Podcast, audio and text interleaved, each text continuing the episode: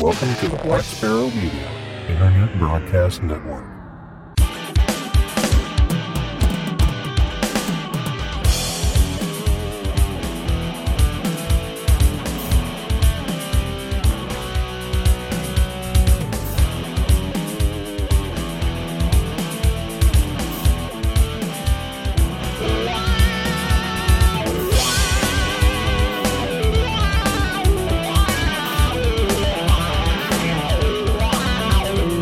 Listening to Linux in the Ham Shack.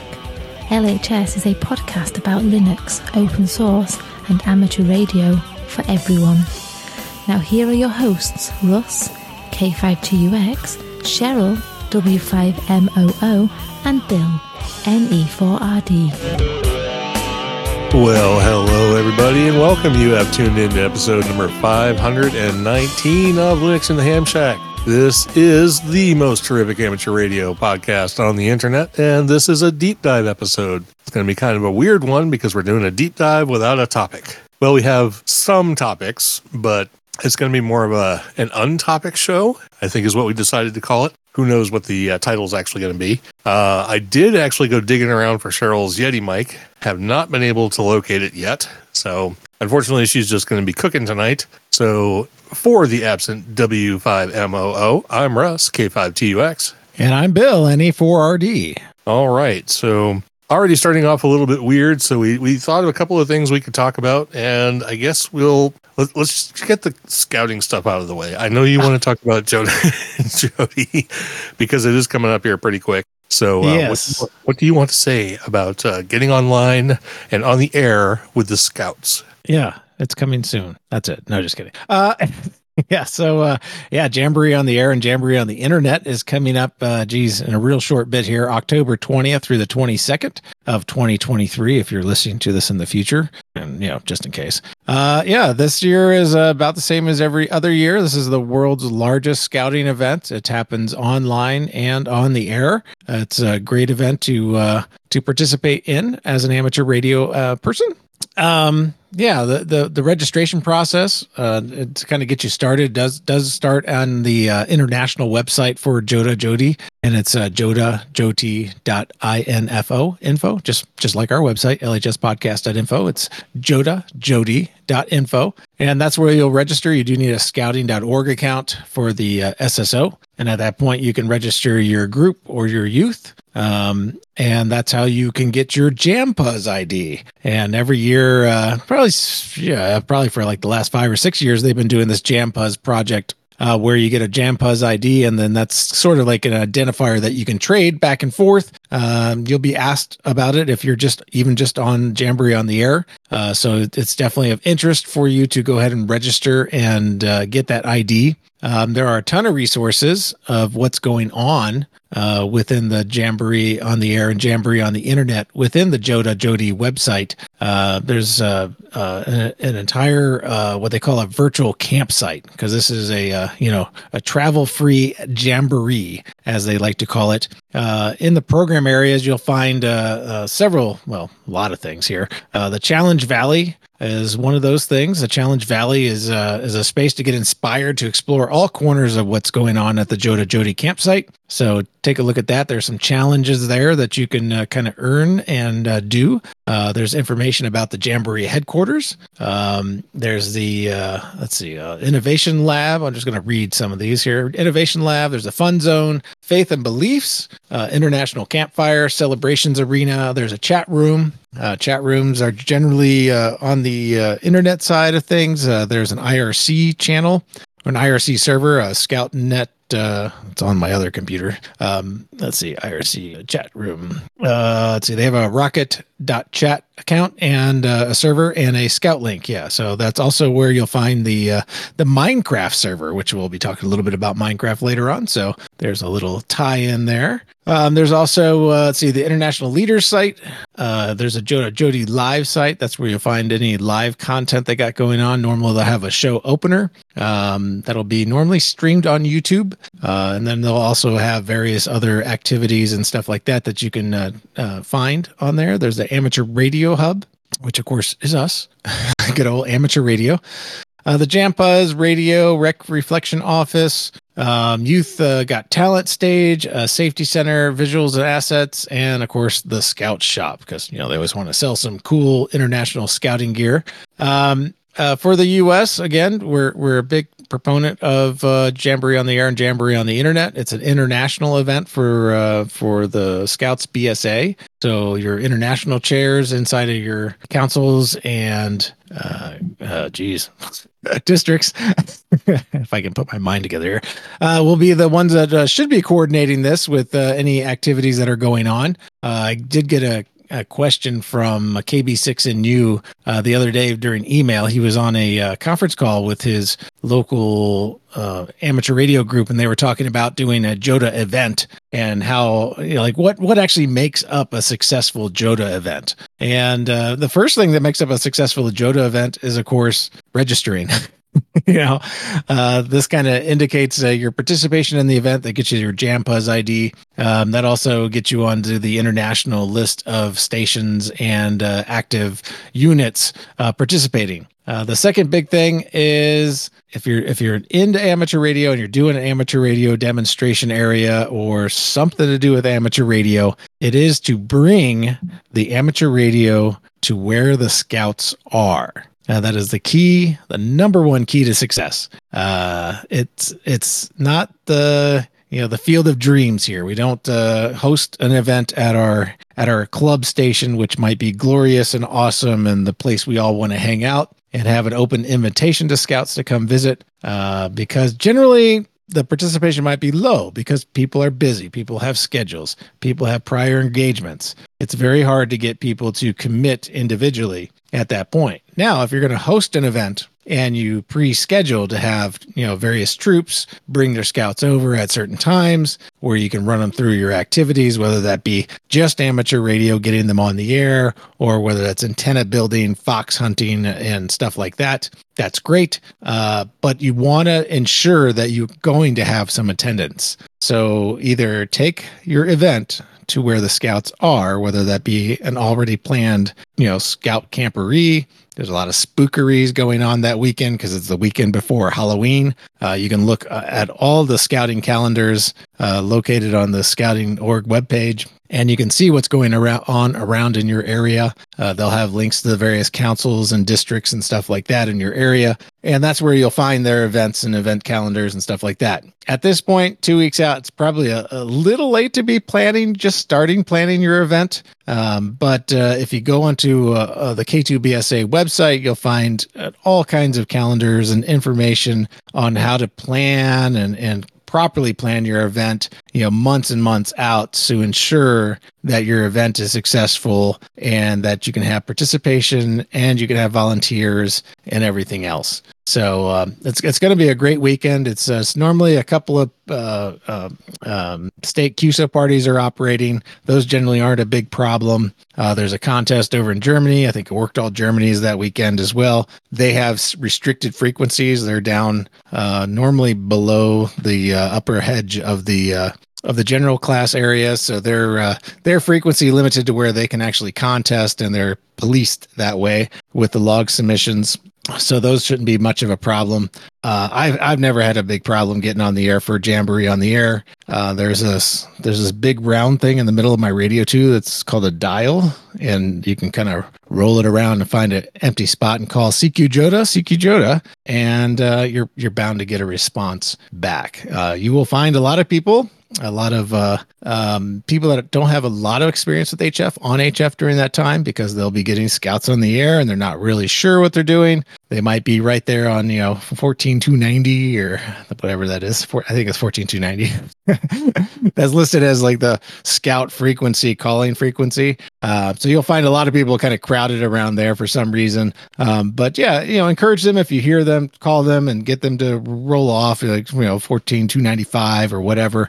Uh, yeah, get, get help them out. You know, as as experienced amateur radio operators, you know, it's our job to kind of pass on good good experiences and good operating practices and stuff like that with regards to the hobby. And that's definitely what you can share, even if you're not registered as a as a JAMPUZ ID uh, holder or a JOTA JOTI uh, registration person, but you want to participate in the event and talk to scouts and help them uh, understand how you enjoy amateur radio and stuff like that. Uh, feel free to answer those calls and uh, talk a little bit and answer the scouts' questions. Some of them will be really scared and they'll have a script and stuff like that. So you know, take some time. You know, be patient and uh, and and answer their questions and and help them out. Ask them some questions back. Get them to open up and start talking on the radio. And that's uh, that's how we can get this hobby to to continue to grow and and and move forward. So uh, Jamboree on the air, October twentieth through the twenty second, twenty twenty three. All right, good deal. I don't think I I've, I've participated. I've talked to scouts and stuff, but I don't think I ever signed up for it. Or maybe I did one year and then didn't participate, or something. Something happened. I don't remember.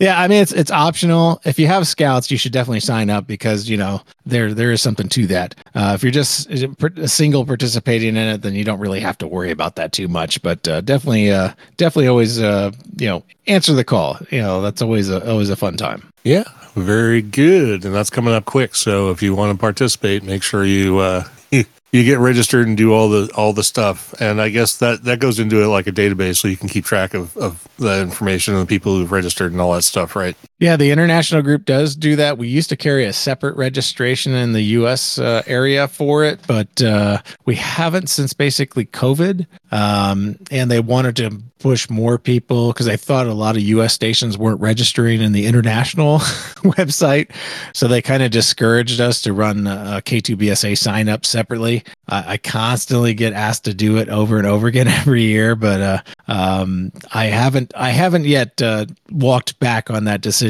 to allow international to kind of just drive it forward because it's really an international event. And uh, yeah, so uh, yeah, you register up there. You normally can uh, search once you're registered uh, other stations and other activities in your area and stuff like that. Um, normally, I've had complaints that the website's not that great. I can't search it. Blah blah blah. You know, it is what it is. Uh, the key is use you know social media, everything else to get your event uh, advertised out there, so people know what you're doing and when you're doing it. All right, sweet, good information, and uh, maybe I'll participate. What what were the dates again? October 20th through the 22nd. 20th through 22nd. Ah, that's a bad weekend for me. That's show weekend, but Show weekend. yeah, that's uh, when we have lots of bands out here playing lots of music. So Oh, play it loud. play it very loud, and I got tons of stuff that I have to do before, during, and after. So that's a that's a pretty hectic weekend. Yeah, I'm going to be traveling that weekend myself, so I won't be on the radio. Probably not. So All right, so I guess the next thing we had on here was the Minecraft server. Now, what did you say about the Minecraft server? Was there a reference to ours or one for them? Oh, they have one too for uh, Jamboree on the air or Jamboree on the internet. They actually have a they spin up a uh, JOTI Minecraft server. I, I've never participated in it, but uh, it, it might be something that some people are interested in get doing. It's a it's a way to interact and uh, participate in that kind of aspect. Uh, the, the the cool part about you know uh, Jamboree on the air is integrating portions of Jamboree on the internet in with your event as well. And I know a lot of people do this, whether they, you know, live stream the event on YouTube or they have, uh, you know, participants on Skype and stuff like that. They'll have all kinds of ways to interact with other groups and connect with other groups of scouts so that you can do this. And one of those things is Minecraft. So, and, you know, you know people like playing video games. So there it is. Well, that's very true. And to that end, as you mentioned before, we have our own Minecraft server for anyone who's not aware. I don't remember when we spun it up. It was like in May, something like that. I, it's been around a little while. A little while, yeah. And we do have uh, several regular players, including myself and Cheryl and Bill, and several of our listeners are also on there on a pretty regular basis. So it's a fun server. I've been enjoying it. We are currently running 1.20.1 and have been running that code base for a little bit now. They have recently released the an actual release of 1.20.2, but we did notice uh, that there were some plugin compatibility issues. So if you're one of those people who uses Prism Launcher or some other method of, of putting a bunch of plugins into your Minecraft client, it's it's not entirely ready for prime time. We found at least at least two, right? It was um it was mini HUD and uh inventory. Was it inventory or was it FreeCam? One one of the two. Free cam. Yeah, Free free cam. Yeah. doesn't Which- work yet. I'm sure. I'm sure it'll be coming around quickly. You know, they they do tend to keep those up pretty well. And uh, so so at some point when when all of that stuff that Bill and Cheryl and I generally use uh, actually has a release for 1.20.2, we'll be upgrading. I was having weird problems with a computer that did not want to run 1.20.2, but it turns out it doesn't really want to run anything. So it, it could be some sort of hardware issue. I was having NVIDIA driver problems and weird Java errors and all kinds of crap. So I, I just went back to the other machine that I was running on, and 1.20 just runs fine. So yeah, because I was getting what I was getting an FPS of six, I think was what it was. it was uh, pretty bad.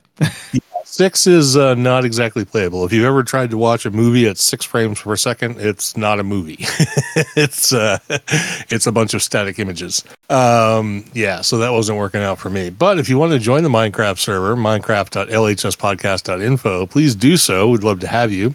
And if you've never tried Minecraft before, uh, jump on there. It's a lot of fun. It can be very addictive. I know. Uh, I don't want to mention anybody, any Australian's name who spends a lot of time on Minecraft, but you know, some people are are quite addicted to the game, like I myself am. I just I, I just built a huge machine to make trees of all things. Oh, a tree farm. Nice. yeah, I made a tree farm because I wanted some charcoal.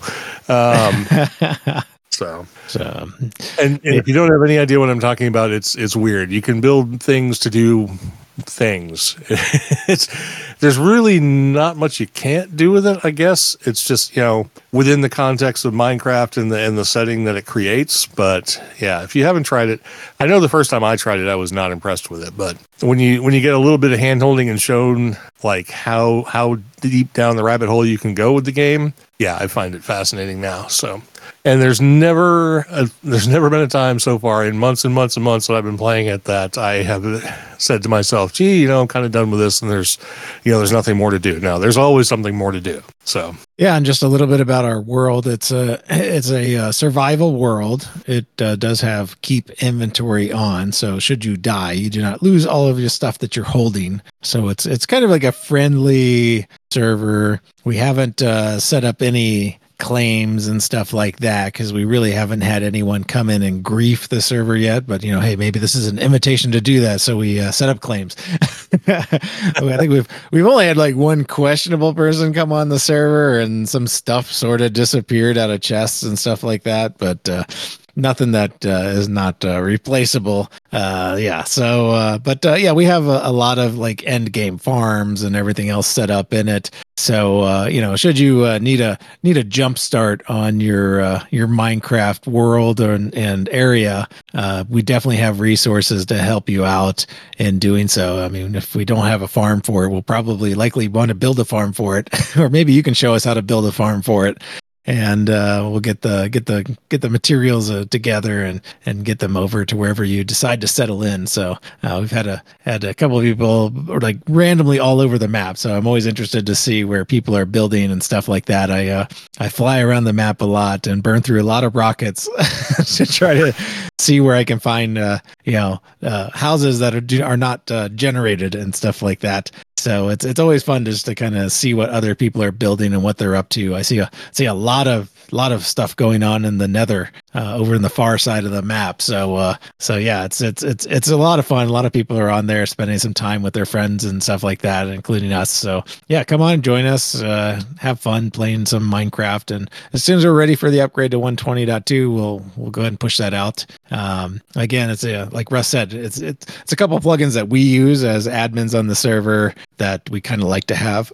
so, so really, it's waiting on us to uh, to make those uh, those final decisions on uh, when it's when it's ready for us. Uh, if you just have the regular client, you just set up uh, set up the specific game version in your launcher, and you don't have to run any plugins to actually join the server. Uh, you can join. It's a purely vanilla server. There, there's nothing on there that uh, that isn't already available in the vanilla game. So We do uh, have a couple of server side plugins that are like we have our Discord integration and stuff like that. So if you're on our Discord server, you can communicate with people from inside the game to outside the game and vice versa, which is kind of nice and, and so on. But uh, those, of course, will work if you're just running a straight client anyway. yeah, absolutely, absolutely. So that, that's great. All right, cool. So uh, Ubuntu 23.10, it's coming out really, really soon. I'm thinking in the next week, I think is about when it should actually get released. There is, of course, a beta version that is available. Uh, 23.10 is called Mantic Manticore, right? That's, I think that's right. Manicore. Mantic Manticore, yeah. I had to Manticore, is that right? Yeah, I thought it was uh oh now you got me all messed up. Oh, no, I, yeah, I'm, I'm sure I screwed it up. Mantic Minotaur. Minotaur. That's what I was like. I couldn't even think of the word anymore. Butchered it so bad. I was like, uh, that doesn't sound right, but I can't even think about it in my head now. yeah, so Mantic Manticore. And like I said, I had to look you up. said it wrong again. Minotaur. Minotaur. What didn't I say? Did I say Yeah. Manticore again? Yes, you did. Okay, so Mantic Minotaur, fine. Minotaur.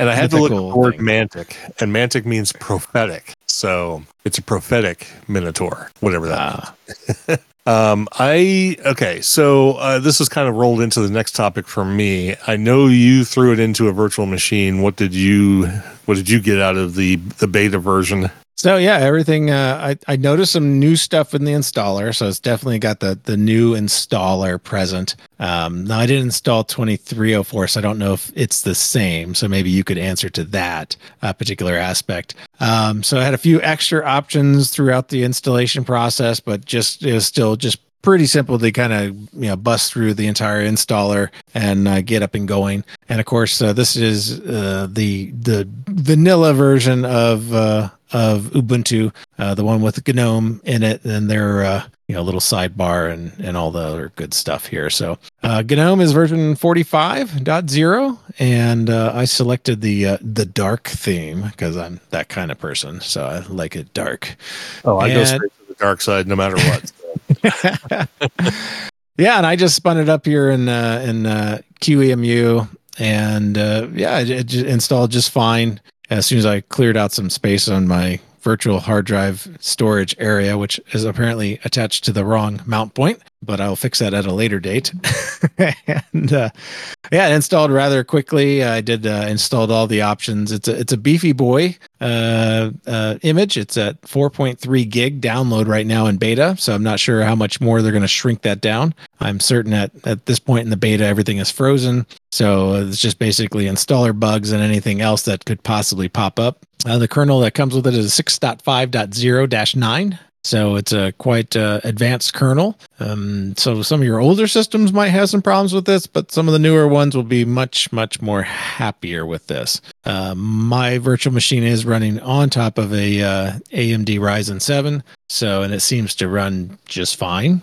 Uh, no problems there. Uh, I did install the uh, Ham Radio Pure Blend packages, the the Meta packages. They all installed just fine. I didn't see any errors throughout that process whatsoever. WSJTX version is 2.6.1. I believe uh, JS8Call is 221 dev, uh, which is, I think, the same, possibly. in the previous version that I ran. Um, and uh, what did I run into? Oh, yeah, CQRLOG. Yeah, it didn't work out of the box because uh, I, it always want yeah, yeah, because it never does, right? it will eventually. I'm certain. I'm certain. I've I've been told it works fine in a certain Fedora version um, that I've been uh, told to uh, to work on. Um, but yeah, as soon as I installed MariaDB and just whacked the uh, .config slash CQRLOG directory and said, "Oh, it's a brand new install," bada bing, bada boom. It came up fine, installed fine. Uh, updated the uh, DXCC list and everything else. No problems. So yeah, uh, just out of the box, everything there works fine. You get all the great logger programs, Klog, CQRLOG, WSJTX. Uh, you get the SDR programs like uh, GQRX. Um, uh, all the GNU radio stuff is in there. Uh, the only thing wouldn't be in there would be like the SDR plus plus or um, what was the other one? Oh, SDRangel. So those you'd have to side load at some point. I didn't test side loading those yet. I'm assuming there's probably not a PPA support at this point for it. Um, but other than that, uh, yeah, it seems to be uh, pretty rock solid for an Ubuntu release. So, what what did you see when you you played around with it? Well, okay, I'm gonna. I guess I'm gonna do this kind of backwards because the next topic is a little longer than my experience with Ubuntu 23.10. I was actually able to get it to run from a PXE boot. However, I couldn't get it to install. It kept giving me server error, server error, server error, and I could not get through the install process. So I could see it. I could see the desktop. I could see that there were some minor changes. There were some minor changes to the installation uh, screens and, and whatnot, but I could not get it to fully install because uh, I was using a utility that I guess we should just roll into. um, because I can't really add much to the 23.10 other that there were other than that were there were definitely some changes. The the desktop looked more different. So so 23.04 which I only have running on one machine looks more like 22.04 and 22.10 than uh 23.10 so they have made some significant changes uh, I think it's mostly subtle stuff, uh, but you will notice that there is a difference when you when you upgrade. I didn't notice much of a difference when I went from 2204 to 2304. So, um, so there's a utility that we've been talking about for the past I don't know several episodes at this point called Ventoy.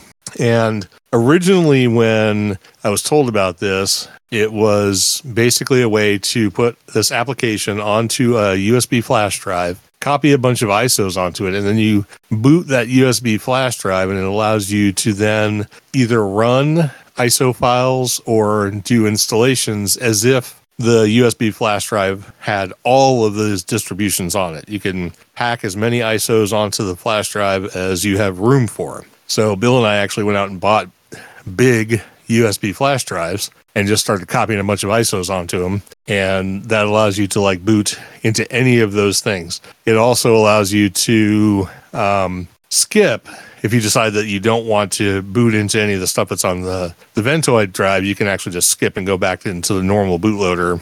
So you could actually keep Ventoy installed, you know, the whole time if you want to. However, there's a new project called iVentoy, and I use that for the first time today, and it's really cool. What it does is it turns Ventoy as a USB booter into a PXE booter. So you just have a machine, a Linux machine or a Windows machine. You install iVentoy on it. Uh, there's some basic configuration you have to do. You have to tell it like what the DHCP range is that you want, the network, the uh, gateway, DNS servers, stuff like that. Uh, then there's a directory in the install called ISO, and you copy all your ISO files into there. And then it you run it from a bash script. At least I did from Linux. Uh, it's also a Windows executable.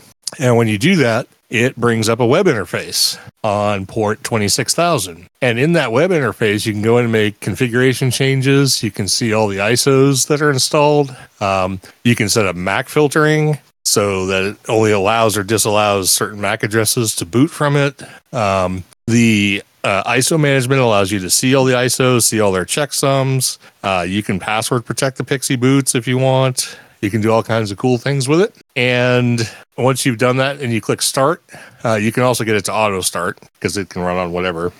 Uh, so when your machine comes up, it'll run.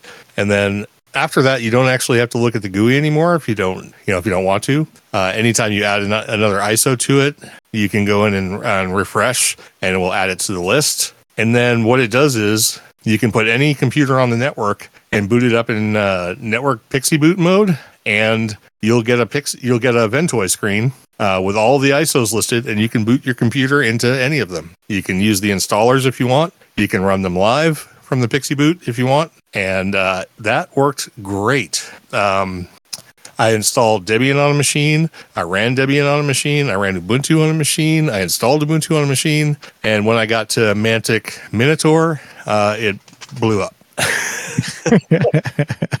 um, but as a proof of concept, it, abs- it absolutely works. It's fantastic. I am literally going to download every ISO I want to onto my uh, PXE Loader machine now. And anytime I've got a computer anywhere in the house or anywhere on my network that I need to boot into something or install a different OS on, I'm just going to PXE boot it and install it from there. I never need another thumb drive unless I'm away from home. So, uh, I thought it was super slick. That sounds awesome.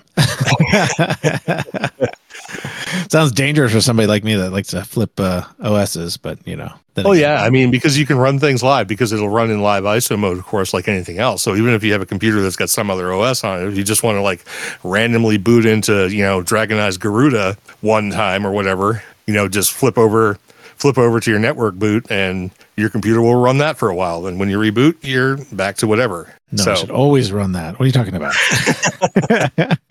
well, you know what I mean. oh, and, the uh, other one. So your base install has to be Garuda, and then the rest is everything else you try. Well, okay, right, I, get it, I get it. I get it. I get it. uh, and the in the GUI, it actually keep tracks of all the clients that are booting, what IP address they have, what MAC address they have, what ISO they've booted from, etc. So you can keep track of uh, all the machines on your network, what they've been using, and and what uh, ISOs they've been uh, pilfering from your PXE Booter machines. So, so this is not the same as like a, uh, um, not the same as like a like a terminal server. So this is just sort of just different, right? It's not. It's not a terminal server. It, it's actually like just think of it as the USB drive that you're booting from is on a different machine. That's all. Okay. Okay. Just some people might not understand the difference because, like, yeah, if you had like a thin client, you know, I don't know if we have many of those these days. you know, a thin client. Yeah, you'd boot a terminal. You'd have a like basically an Xterm or whatever would throw up an X session on your on your you know thin client, and then you would see everything else. But uh, this is actually down in the network card area where it actually has PXE boot, so Papa X-ray Echo boot. You probably see it sometimes if you have like the the long boot screen on some of your devices and stuff like that. If you have fast boot turned on or something like that, where it hides everything behind a splash screen of Dell or or uh, you know what have you, whatever brand you happen to be booting, you might not even see the PXE uh, screen. Yes, absolutely. And uh, one thing I forgot to mention is in the configuration of iVentoy, you can actually change like the background image of the bootloader and stuff like that. So you can you can password protect it. You can change the resolution. You can put your own background images. Yeah, it's it's pretty cool. So if you got a lot of computers that need to boot off of something, um, obviously it'll it'll run it with the resources of your local client. It's not a thin client. It's not running it on the server. It's running it on your machine.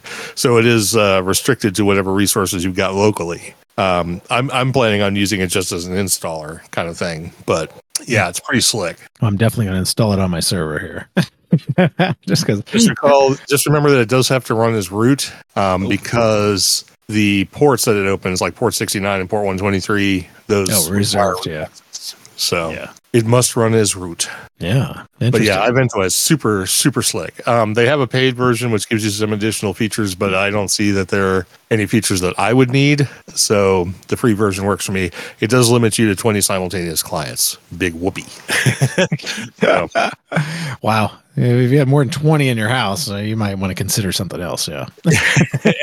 paid version's only like 50 bucks. So, um, uh, well, that's not much. I almost want to pay it just to support the author if it's that useful. Yeah. And they also have a donate link too. So, yeah. Awesome. Yeah, it's really cool. And then one other thing I found out about Ventoy, I'm not sure how useless or how useless or useful, I should say, uh, this this feature is because it's not something that I can think of an immediate use case for in my you know workflow, but it does allow you to take if you create if you create a virtual box and it is on a file system that's a VDI file system, you can actually use the regular Ventoy to boot a VDI onto bare metal. Mm. Uh, there's a plugin that's downloadable and it allows you to do that. So if that's a case where you like, you know, you have a virtual machine and you want to actually run it on a different computer as bare metal instead of in the virtual machine environment, uh, Ventoy will allow you to do that as well. So that allows you like to pre-configure an install and a running install with users and everything else, and just kind of randomly boot it from all of their machines. from another machine, yeah, absolutely. I can't, like I said, in my work, in my use case, I can't think of a like an immediate need for that kind of thing, but it is something it can do, which is really cool. Yeah, that's that's kind of interesting. Yeah, and I know. I mean, Ventoy's been making the rounds a lot. I've heard a lot of other shows and stuff like that talking about. it. In fact, I just heard an episode of uh, uh, one of the Jupiter Broadcasting shows. They were just talking about installing Windows with it, and apparently, it gives you a couple different options for installing Windows with the uh, Windows ISO. So it allows you to boot it on some some machines that don't really like booting on the ISO image. Uh, so uh, I suggest you uh, if you're booting Windows with uh, Ventoy, I would suggest listening to that episode, and you can hear the fun shenanigans that they were up to installing Windows and complaining about Windows 11 and getting it installed. Just thought that was a an odd odd show topic, but it was pretty fun. And uh, one thing that I will say is, if I remember correctly, and I'm pretty sure this happened on the machine that I was trying it on, it will boot a Windows ISO just like any other kind of ISO. So if you want to use a Windows installer using Ventoy and PXE Boot, you can do that. And as far as I know, if you're booting Windows 11 from the Windows 11 ISO via Ventoy, it it bypasses like the TPM checks and stuff like that. So it'll allow you to run Windows 11 on technically unsupported hardware. Yeah, yeah, I think they uh, they covered that too in that that podcast. They were talking about because some of the machines they were putting them on were not appropriate for Windows 11, including like a Dev One. I believe Chris was installing it uh, his on a Dev One. So yep. So that might be useful for somebody too. yeah, very good stuff. All right. Well, that's all I've got for topics. You got anything else you want to hit? No, I think that covers it. I mean, it definitely looks like 2310 will be a nice solid uh, release. I mean, this is the one that normally looks the most like the next LTS. So uh, if you're interested in uh, that next 24.04 LTS coming out, uh, I would have a look at 2310 um, and uh, start start kind of seeing any of the changes and stuff like that that you like or don't like because uh, it'll be coming to your distro soon if you're an Ubuntu based distro. Yep. I didn't have any problem installing 2204 like the LHS version of 2204 using the Ventoy or using iVentoy. Uh, but Mantic Minotaur did not like it for some reason. Not sure what the issue was. So could just be buggy. yeah. something weird. Yeah, something odd. But all right. Well, with that, we're down to announcements and feedback, and we do have some. So, Bill, I'll let you hit this first one here. Yeah, sure. This is an email from W4JED, and he says, uh, or yeah, he Jim. Uh, download and install the Rust programming language package or programming package. Write Hello World app. Right click on binary, select properties. Gasp when you read that the Hello World is a whole meg of a binary. Oh my goodness. Uh, since most of the processors I write code for have RAM that measures in K, I suggest I'll stick with either C or Python since Python will do both uh, install and interpret in less than a meg. And this is from Jim Daldry, uh, W4JED. And uh, yeah, I, you know, I don't know. This this could be an older comment. I know there's ways to minify it. Rust is obviously out there in the embedded world quite uh, quite growing prolifically at this point. Uh, I think uh, maybe uh, maybe not running the production binary, maybe running just the uh, the the debug binary is the one he was seeing. So um, yeah, I don't know. I, have kind of played around with Rust uh, quite a bit myself, and um, I'm quite impressed with some stuff in it. Uh, yes, it's way easier to write it in Python and with the mini Python and Cython and the 5,000 other interpreters for Python. It's it's obviously really easy to do microcode on it because it's very select. It's not like you're importing uh, uh, NumPy. So yeah, do that with your next uh, embedded project with Python. Bring in NumPy and and see how that works for you. uh, yeah, and of course C C of course is going to be fine. Yeah, yeah, but uh, yeah, Rust, don't give up on it just because of this comment. Uh, I think uh, I think it's definitely something worth looking at. It's uh, it's definitely fun to play around with. All right, and thanks for the comment, Jim. We appreciate it. And I have another comment here from Aaron uh, K5ETG. And it's kind of a long comment, but uh, here we go. Hey, Russ, I try to listen in on LHS whenever I get the chance. I've been fighting with a Raspberry Pi for a couple of years and finally gave up and ordered another. Isn't that the definition of insanity? Mm-hmm. Doing, something and expecting a different result. Um, I run Windows 10. He says Windows 10 on my main PC for now. My wireless dongle will not work with Linux no matter how hard I try. Um, wireless dongles are like eight bucks on Amazon. Yeah. Jeez. um, Uh, let's see. So once I get a new one, then I'll be 100% Linux. I do prefer Linux over Windows, but I'm not yet good with Linux yet. For years, I've been using N3FJP's amateur contact log. Once I switch over to Linux, I will probably use CQRLOG. One of the fe- Cloudlog. Cloudlog. Yeah, Cloudlog. One, one of the features I love the most about the ACLog is the ability to send CW via keyboard if you have the CW interface. The CW bug has bitten me pretty good. Problem is, I can't send CW. I have a whole host of back and neck problems, which has led to neurological issues. I got tired of the frustration and trying to force myself to be able to use a key or paddle. So I started sending via keyboard, as many people do. I do have some Arduino based on device or Arduino based devices that allow me to send CW with a keyboard when I'm operating portable or my version of POTA. Due to my back, I rarely am able to leave the house. So I go, I got into patio on porch, patio or porch on the air. Uh, nice. The other POTA. Yeah, the other photos. Uh, when I'm in the shack, I like being able to send CW using the keyboard on my PC. I don't have the room to use multiple keyboards on my desk. I'm just wondering if there is a Linux program that will allow me to send CW via computer keyboard. I'm not really interested in decoding as I prefer to do that with my head. I just need to be able to send via keyboard. Thank you. Uh, he did type 7.2. Aaron's got the K5ATG blog. Uh, pretty sure he meant 7.3, but uh, no, 72 works as well. Yeah. oh, 7.2 is good too. I don't Yeah. know. I've never seen that before. Oh, yeah. I think uh, uh, Neil does it all the time too. 72, 73s, 88s, all that good stuff. Well, I know the 88 ones. I just I don't think I'd ever heard 7.2 before. But okay. Yeah. Um so so the applications that allow that decode CW like WSG not WSJT-X, um the other one. Um CQRLOG. no, no, no, no. Um. Oh, yeah. Oh yeah, but CQR yeah. log has has a hook in for uh, for doing uh, the CW backend. Right. So you you can just bring up uh, the thing and start typing, and it'll start keying for you. So his his problem's already solved with what he wants to use. yeah, absolutely. Any of the applications that allow you to receive CW generally have a hook into sending CW. They'll just they'll they'll either like uh, FS, FSK modulate the the uh, Oh, radio. yeah, but he doesn't even need that. He doesn't even need Right, that. right. Yeah, he should just use the cwdaemon, and that's it. So he just needs to be able to send. Yep. So yeah, he doesn't even need to go into like a decoder that can also send with AFSK. He can actually have something that uses WinKeyer, uh, Right. like cwdaemon, and uh, what's the other one? Uh, the, something Win- TWCW. We got to mention Ted stuff. Right? Oh yeah, Ted's Ted's yeah, TWCW. I'm pretty, pretty certain that works the same way. Um, yeah, either one will work fine. Pops up a little thing, you just start typing, and it'll actually, uh, yeah, it'll actually start keying. Uh, if you have like a USB Win key or whatever uh, already set up that you've been using with uh, the N3FJP's uh, contact log, uh, it'll be exactly exactly the same. Uh, and I've used it before myself with uh, CQRLOG, so I I know I know it works. It works great. Absolutely. All right. Very good. So thanks, uh, Aaron, for the message. Uh, hopefully that's helpful. And uh, hopefully some people will hear you on the air on CW. And Yeah. uh, you got a message from uh, Anthony. So Yeah, and zero WJE pinged me here on uh, Discord in a private message. Said, "Hey Bill, I was watching your Fedora 34 series, and I wanted to let you know that I'm using Fedora 38. Well, so am I on my server.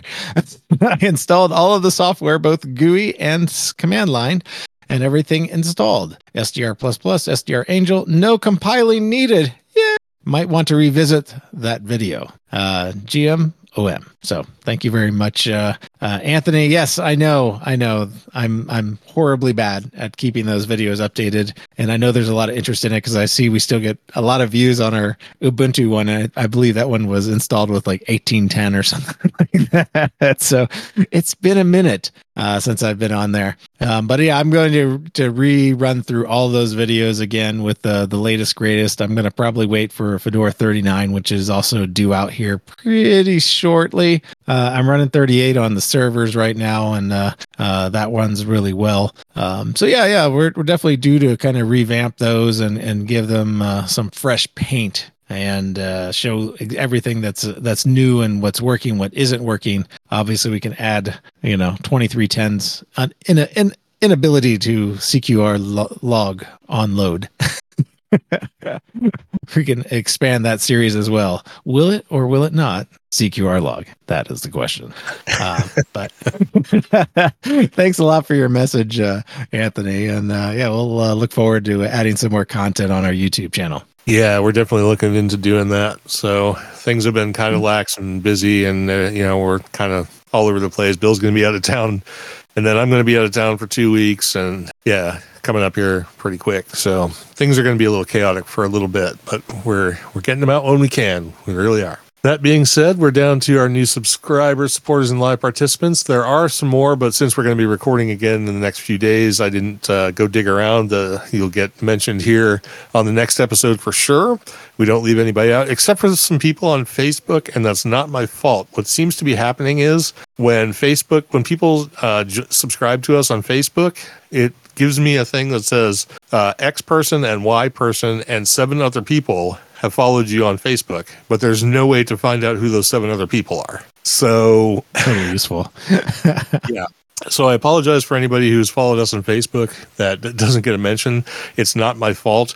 If I can figure out a way to find to get a list uh, in chronological order of the people who are following us on Facebook again, used to be able to do that. Uh, seems to have gone away. Uh, I will definitely start mentioning everybody again. Uh, I apologize, but it's uh it's face baggery. So so anyway, we do have some people who joined us on Facebook. We have Arthur Bryant, James Merritt, Jerry Lane, Ahmad Alholi, Lori Tevajarvi, and Owen Vernon. Uh, nobody on X. A couple folks on YouTube, Alex Starr and John Best. On Discord, we had Ryan, K0SHV Logan. Why does this seem like an old list?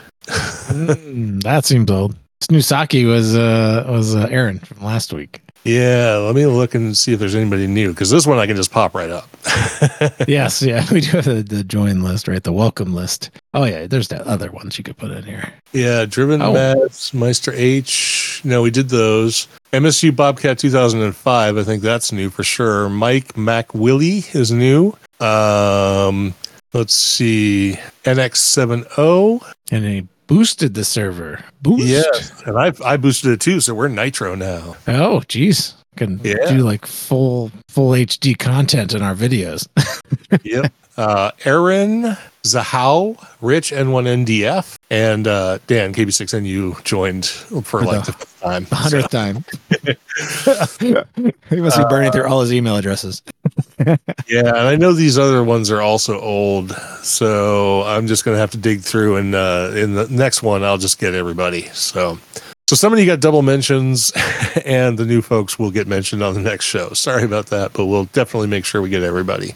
And uh, in the live chat tonight, we had Steve KJ5T, Ted WA0EIR, and Darren VK60K. Light night, but that's because we're recording at a weird night. So not terribly surprising. So thanks everybody for for joining us in the live chat or downloading the show or just being a participant, supporting us financially, being a listener, getting out on the social media to promote us, whatever it is you do, we really appreciate it. And we're glad that you're a listener of Linux in the Ham Shack. So with that, We'll go ahead and wrap up this deep dive episode number 519 of Linux in the Ham Shack, and we'll catch you on the next one. Have a great week. For the on assignment, Cheryl W5MOO, I'm Russ, K5TUX. And I'm Bill, E NE4RD 73.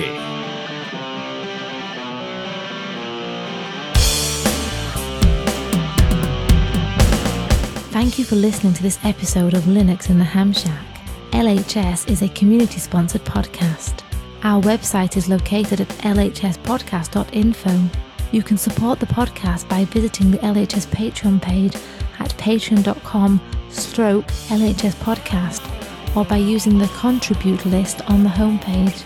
We have a presence on Discord, Facebook, IRC, Twitter, and YouTube. You can also drop us an email at info at lhspodcast.info or leave us a voicemail at 1 909 LHS Show. That's 1 909 547 7469. Visit the online LHS merchandise store at shop.lhspodcast.info for fun and fashionable show themed merchandise. Until next time, remember to always heed your hedonism.